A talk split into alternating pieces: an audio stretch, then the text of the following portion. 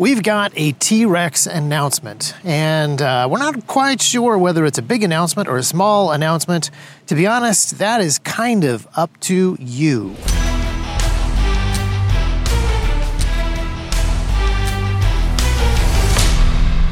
Welcome to another T Rex Talk. We are open sourcing a bunch of T Rex stuff. Now, the reason that this is a fairly small announcement is that we've already done this before. We've already open sourced the sidecar, uh, a whole bunch of different design files for the sidecar spine system. So, drawings for all of the tooling that you would need to make sidecars and sidecar attachments that would be compatible with the T Rex sidecars and the T Rex sidecar attachments. And not a whole lot of people have picked up on this. There's definitely a bunch of accessory makers that have made stuff. Um, Northwest Blade Works made a very cool adapter for attaching knife sheaths. Um, our friend Garrett McLaren made a very cool adapter that uh, essentially lets you carry a magazine in between your holster and your tourniquet carrier.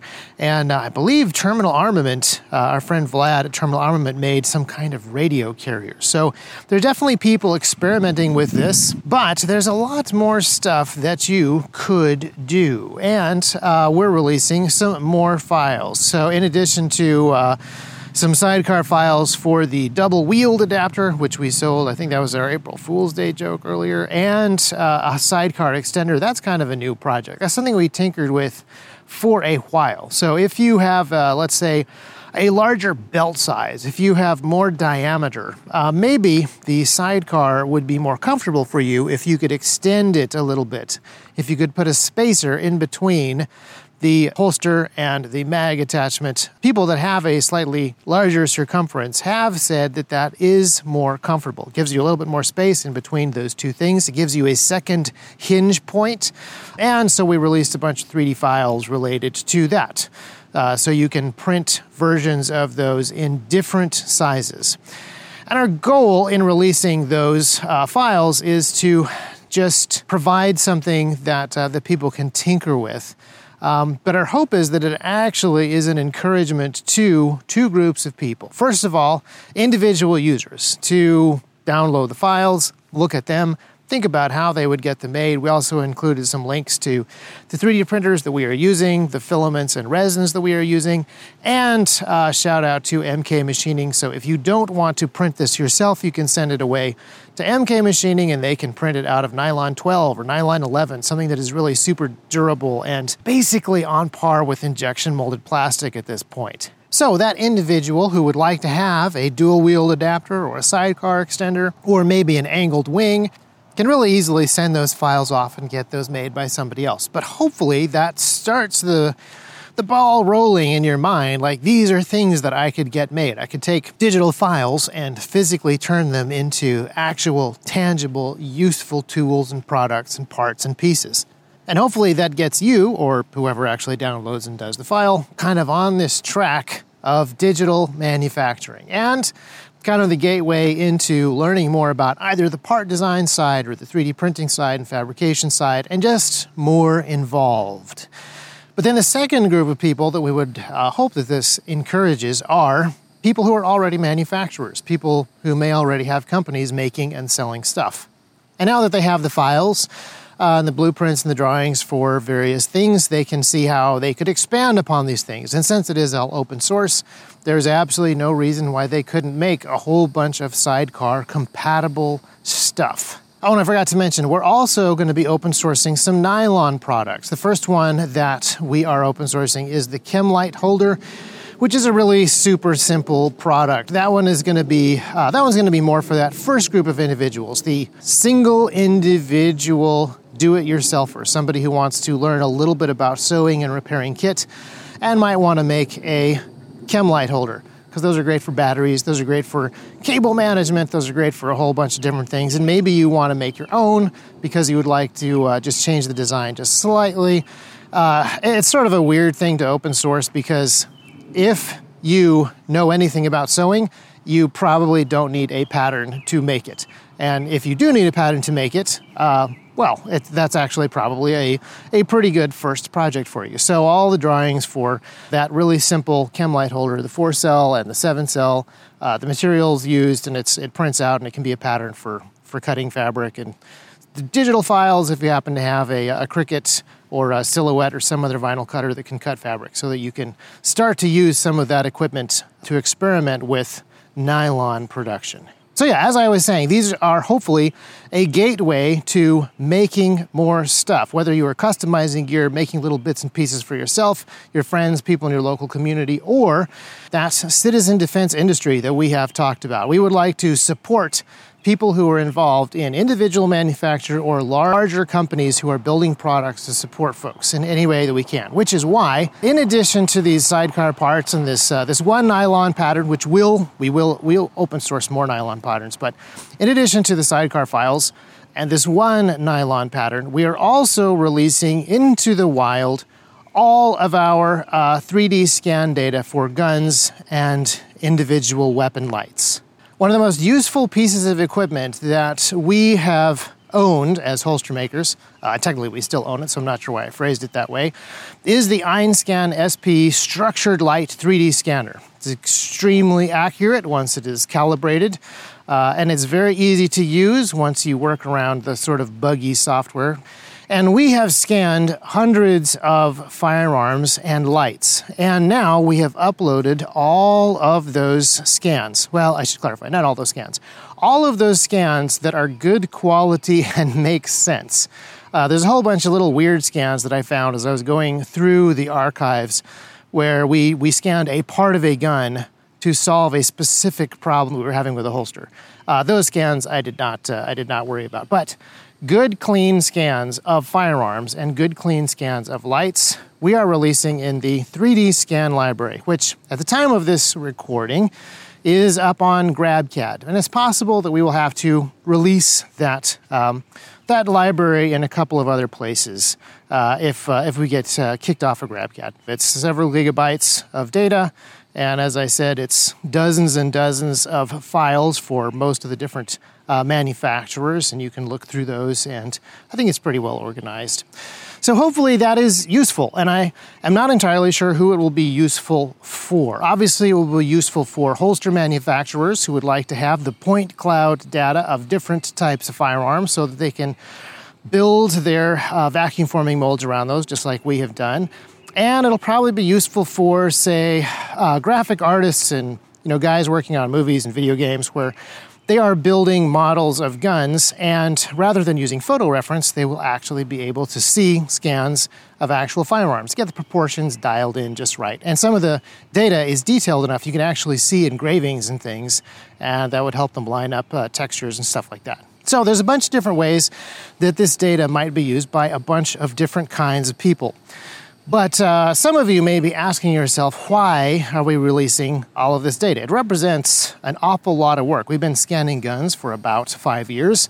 This is the data that has driven our holster development for those five years. This is the source material that has allowed us to improve quality uh, and improve fit uh, and retention on all of our holsters moving forward. So, why are we releasing this data into the wild so that everybody else in the industry, all of our uh, competitors, will have access to it, you know, without doing all of the work that we did to gather this data together in the first place?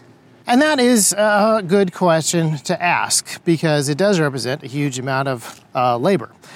And it's also a good question to ask if you're familiar with the open source community. Communists and socialists kind of uh, make up a big part of that community and have written most of the talking points for why open source is good. Open source is better than uh, proprietary data because uh, you know, this socialist belief is that you don't actually, people shouldn't actually own property and people shouldn't actually own intellectual property, and people maybe shouldn't even own the works of their own hands. So, given that the open source community is kind of riddled with all of these socialistic presuppositions, you might ask, why are we jumping into the open source arena with uh, some of our flagship products and some of our most useful data? As an American conservative, Uh, I'm a free market conservative, and as a Christian, I think that there are some very significant biblical reasons to be a free market conservative uh, when you study these biblical principles. And I think that there is actually a really valuable understanding of free market economics that does support open source stuff.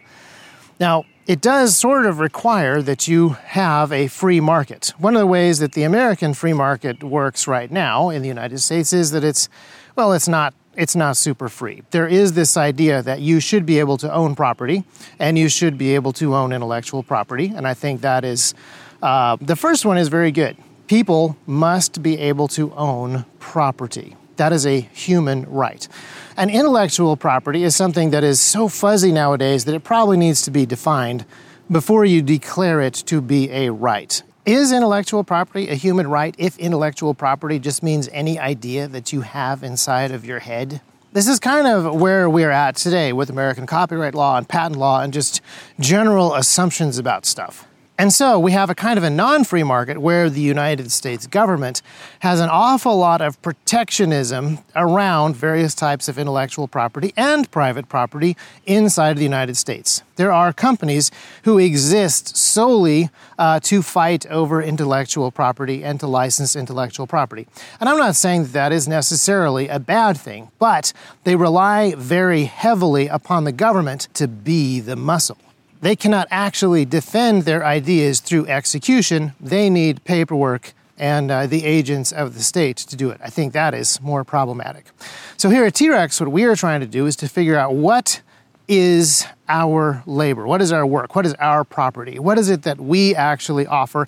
And what are the things that we should do to help out the wider community in other ways? So, the way that we make the holsters, the execution of the holster manufacture, is something that we have worked really hard on and we're really proud of. And we think that that is a way that we have differentiated ourselves from some of our competitors. But when it comes to ideas like this is where you grab onto the trigger guard of a Glock 17 in order to get good good retention. Well, that you don't think you can own. Uh, that is just so blatantly obvious to anyone. That's that's the kind of idea that you couldn't possibly own and shouldn't really be able to, you know, send uh, armed goons of the United States government out to shake down companies that are doing a similar thing. So we're going to operate uh, as if the market was free as we would like it to be. We're going to continue to try to develop value for customers in our product development and in our product execution and sell those things to people at the prices that those people believe those things are worth. And as we develop various techniques that we think that the wider community defense industry should have access to, we're going to share those things. And uh, a perfect example of this is the 3D scan library. Anybody in the holster space. Anybody in the civilian defense industry can go out and buy scanners, and they can go out and buy or borrow guns and weapon lights and scan them and have access to that exact same data. But we would actually like to save that wider industry some of that work, some of that effort. Now that we have done that work, we actually think that it would benefit the citizen defense industry, the manufacturing industry, the United States of America, if we just share that work. And thanks to digital manufacturing and digital file sharing, it costs us nothing to share that work and prevent other people from wasting time and energy and sweat on it. And I think it's also time for us as, uh, as conservatives who have principles as opposed to just uh, reactionary thoughts about political elections to take back some of the ideological ground about what is property? What is life, liberty, and the pursuit of happiness when it comes to human rights? And then how should we think about property and intellectual property in the digital world? As we take advantages of digital manufacturing, how should we think about property and ownership in this digital space where I can give hundreds of thousands of people access to gigabytes worth of 3D files and it doesn't cost me anything?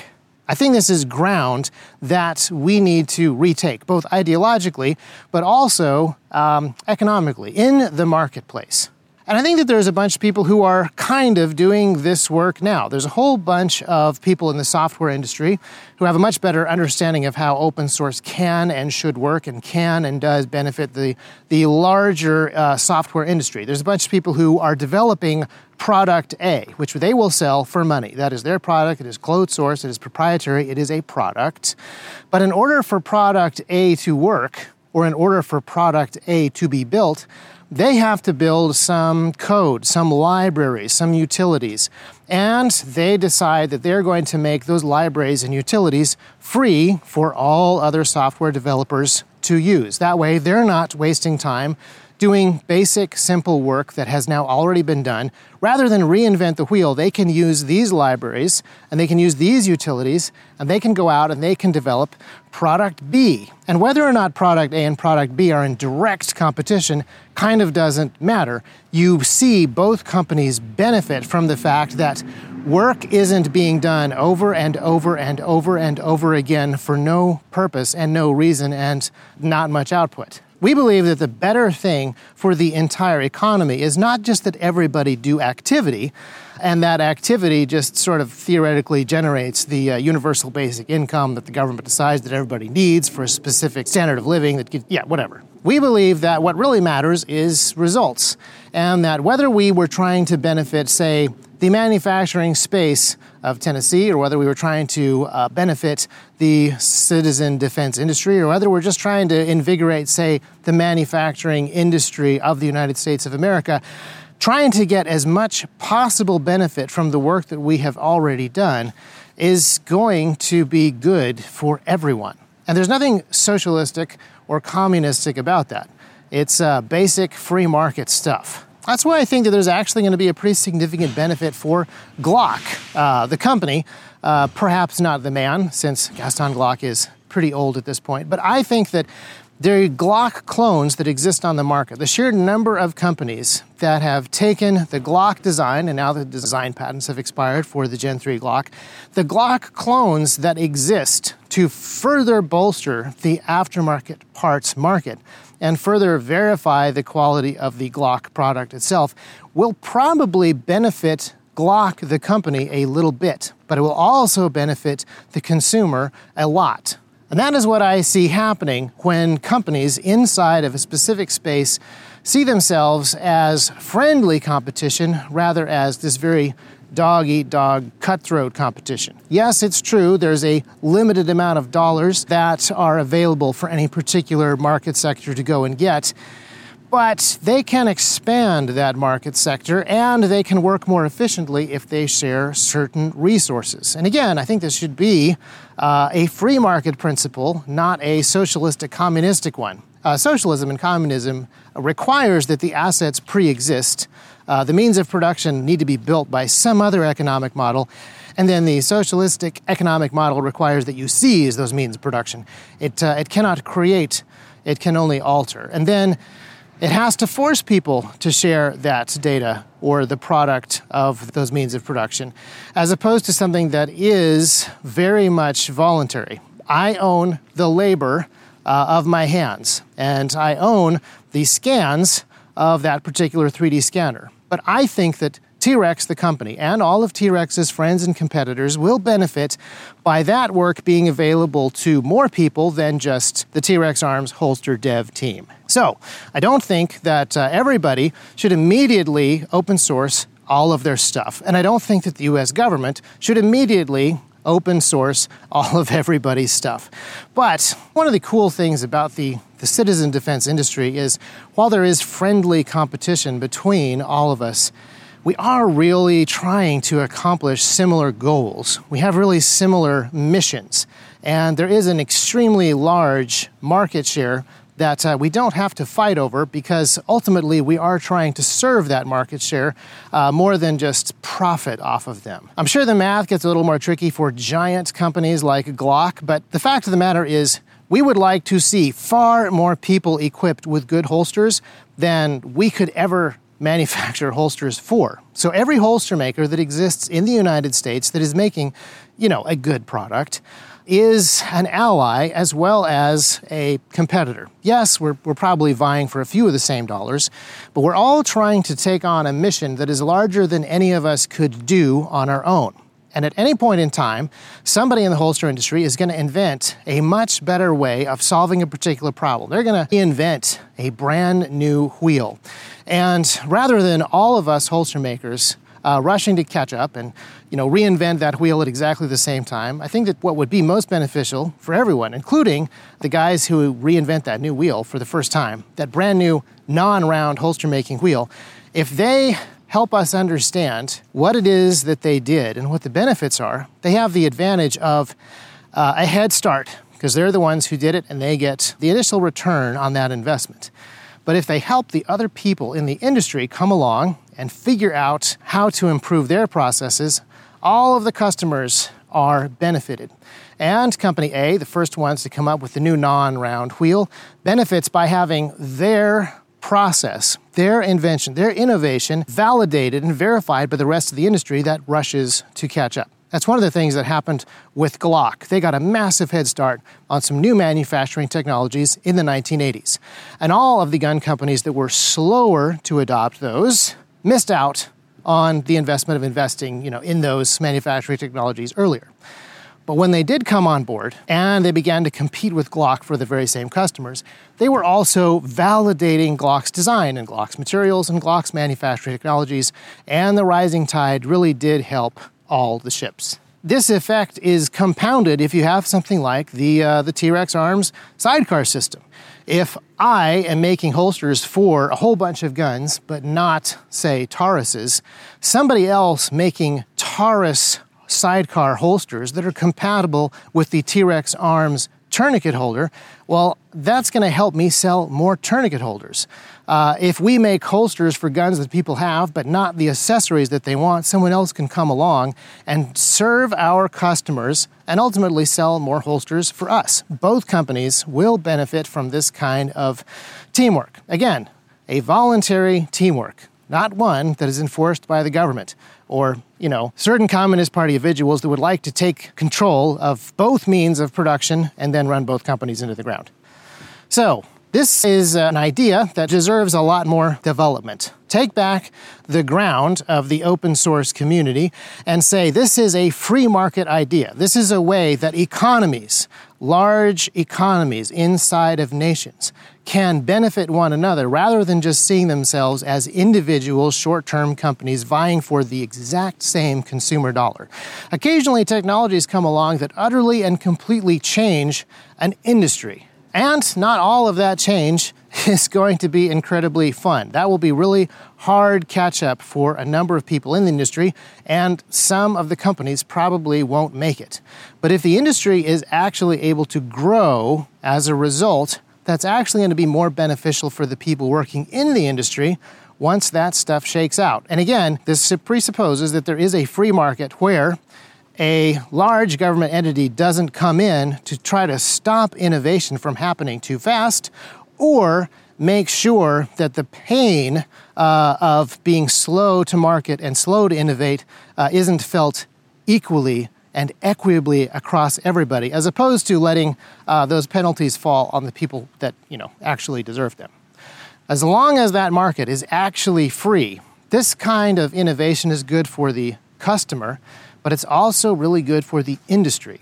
And so, when industries can share these kinds of innovations amongst one another and save each other from busy work, everybody will benefit. So let's take back some ideological ground and uh, let's make the citizens defense industry operate a little bit more on this kind of playing field, this kind of thinking, where we are pursuing a common mission. And the mission is not only equipping serious citizens, it is also improving the manufacturing capability of America and strengthening the innovative capability of that citizen defense industry as a whole not in a socialistic way, but as a whole bunch of individual companies that take care of their own customers and take care of their own employees, but also look out for one another as an industry. That's why I said I'm not sure if this announcement uh, of T Rex releasing all these files is a big announcement or a small announcement. I have no idea what the effect will be. I have no idea how useful these files will be. I have no idea how well or how widely they'll be utilized. But at the very least, I think that it will help a few people get their foot in the door of 3D printing, maybe sewing, and maybe it will start a wider conversation of how the industry can help each other out, uh, and even, I would say, our least friendly competitors to not do a whole bunch of unnecessary busy work that's just going to kind of drain the innovative and manufacturing capacity of the entire industry when we really want the whole industry to improve on every level towards this mission of equipping the citizenry. So, continue to think about this uh, this particular topic. Uh, but also, please avail yourself of all of the open source materials, which I guess I will link to in the show notes. You can get uh, the big 3D files of the scans, you can get the little 3D files that are ready to print of all the sidecar attachment, accessory type things, and that chem light holder. The pattern is there and the shape files are there. And we want to open source more nylon. So make sure that you reach out to us with specific nylon things that you would like us to open source. Uh, that would be the most helpful for you. This is, in some ways, the biggest question mark in my mind. I don't actually know what you guys need or want. So let us know, and we will do our best to meet those needs and continue to experiment with ways uh, where we can see improvements, try to help push along improvements that are industry wide.